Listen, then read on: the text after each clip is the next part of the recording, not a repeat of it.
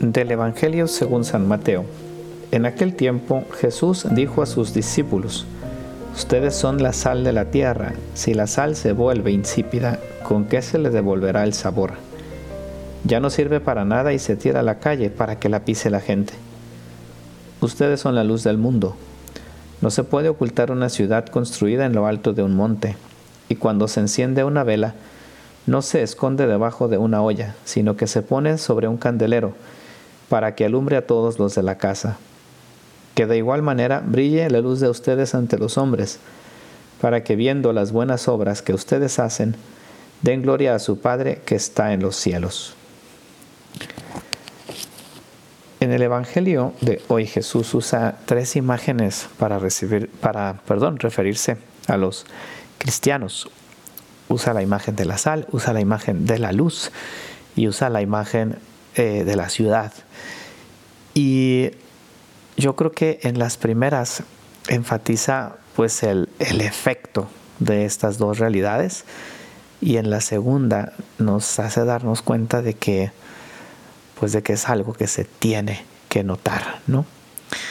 Cuando pensaba en la imagen de la sal, me ponía a pensar en que pues para los antiguos era una sustancia muy importante. Con la sal podías hacer muchas cosas. Eh, es más, eh, se dice que los soldados romanos eh, en algunas partes recibían su paga con sal porque era un producto muy precioso que se podía intercambiar con, por monedas o por, o por otros víveres. Y de ahí viene la palabra salario, porque pues se trataba de algo muy importante. Lo mismo pues la imagen de la, de la luz. Es claro que pues cuando encendemos una luz en medio de la oscuridad pues comienza a iluminar todo. Eh, al igual que la sal da sabor, pues la luz ilumina y, puedes moverte y puedes caminar. En síntesis, yo diría que estas dos realidades dan sentido a las cosas, porque pues la comida sin sal no funciona. Antes también la sal servía para conservar y la luz, pues si estás en un lugar muy oscuro e intentas caminar, pues te caes y en cambio pones la luz y te das cuenta de hacia dónde tienes que ir y qué tienes que hacer. Estas dos realidades como que le dan sentido a las cosas con las que se encuentran, pero curiosamente tienen que entrar en contacto con esas cosas. Es decir, la sal sola no sirve para nada porque pues no causa ningún efecto. La luz sin tener un mundo alrededor pues sería, sería una realidad que, que no serviría Sería como si tuviéramos el, sol de frente cuando tienes una luz muy intensa, pues te encandila y, y no pasaría nada, no verías nada. Para que estas dos realidades puedan tener sentido y puedan dar sentido, necesitan entrar en contacto con algo, con la carne en el caso de la sal, con la comida, o con el caso de la luz, eh, pues entran en contacto con el mundo y empiezan a iluminar. Y, de esto quisiera tomar pie para, pues para invitarnos a nosotros, seguidores de Cristo, a, ser cristianos, que cuando entren en contacto con el mundo, seamos esas personas que le dan sentido, seamos esas personas que hacen que la realidad tenga sabor o que la realidad sea transitable.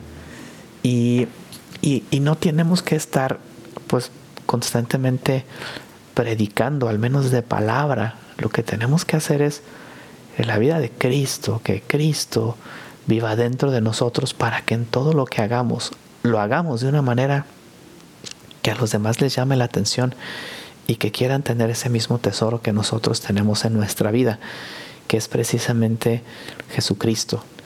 Y así vamos a evangelizar, porque si comenzamos a hablar, no sé, de masas, de movimientos, y no hay una verdadera conversión del corazón y nuestro ser o nuestra persona no llega a tocar el corazón de la otra persona, en realidad nunca va a haber conversión. Siempre es Dios el que lo toca, pero, pero a fin de cuentas nosotros le ayudamos y nosotros somos ese, ese instrumento que, que hace que pues Jesús pueda tocar el alma de otro.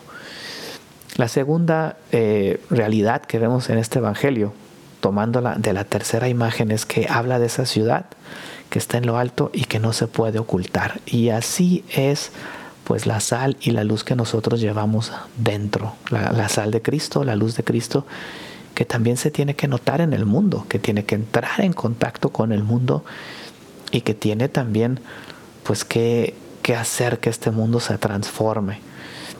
Ahora que, estamos eh, en el Reino Christi, eh, en camino hacia pues un discernimiento, hacia pues un preguntarnos cuál es la misión que Dios nos pone delante hoy.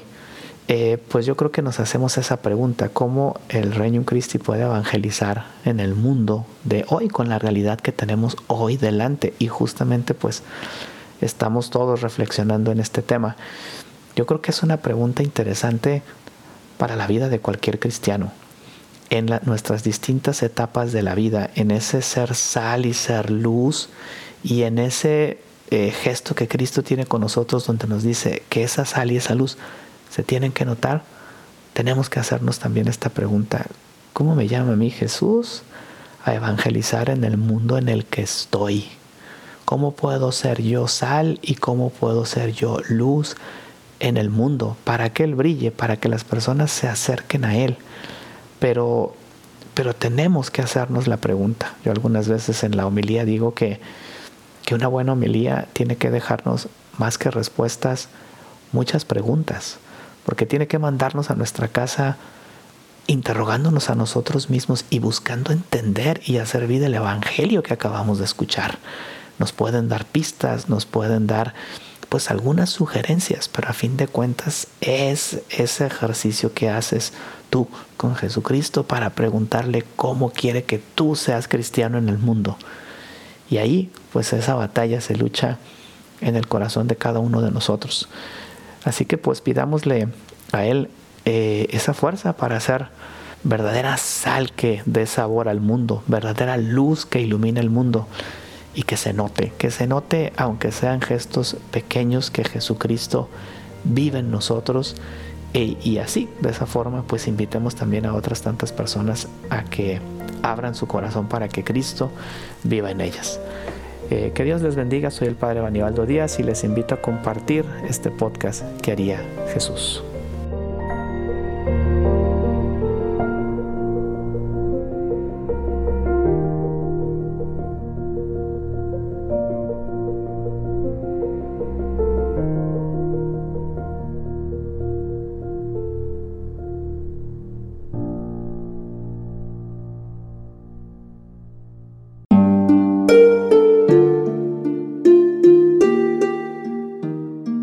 Hola, ¿qué tal? Perdón por la interrupción, pero quiero invitarte a escuchar el nuevo podcast de Juan Diego Network que se llama Oraciones de la Noche. Ahí te voy a acompañar antes de dormir, así que no tienes excusa para no escucharlo. ¿Y qué vamos a hacer? Pues yo te voy a ir guiando para que te relajes, te prepares para dormir y haremos una oración juntos. ¿Qué te parece?